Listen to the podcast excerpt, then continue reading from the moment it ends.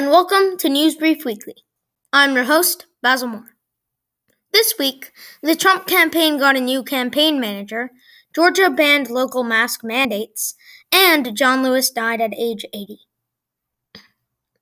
Trump's campaign has a new campaign manager. The old one, Brad Parscale, was replaced Wednesday night with Bill Stepien.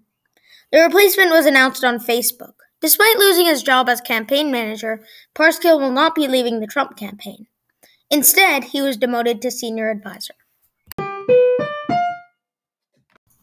As many states' coronavirus cases surge, many companies and states are coming out in favor of mask wearing.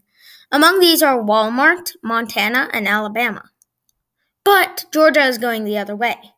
Governor Brian Kemp ordered Wednesday night that villages, towns, or cities can require their resi- cannot require their residents to wear masks.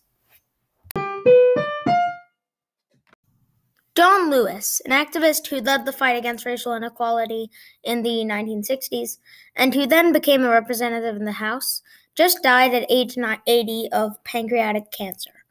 Speaker Nancy Pelosi confirmed his death in a statement in which she called him the conscience of the Congress.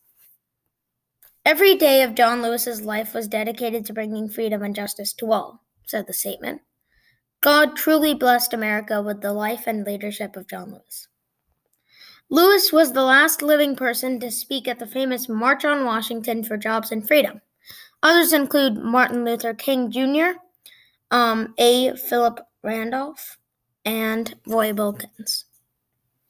This is another step down a very, very long road to freedom and justice for all humankind, Lewis said in an interview with CBS This Morning, aired on June 4th, about the protests against police brutality.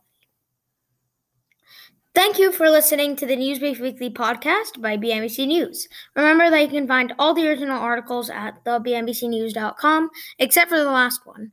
These are my sources for that one. The New York Times, The Washington Post, CBS This Morning, and Nancy Pelosi's official statement on the death of John Lewis. See you next week.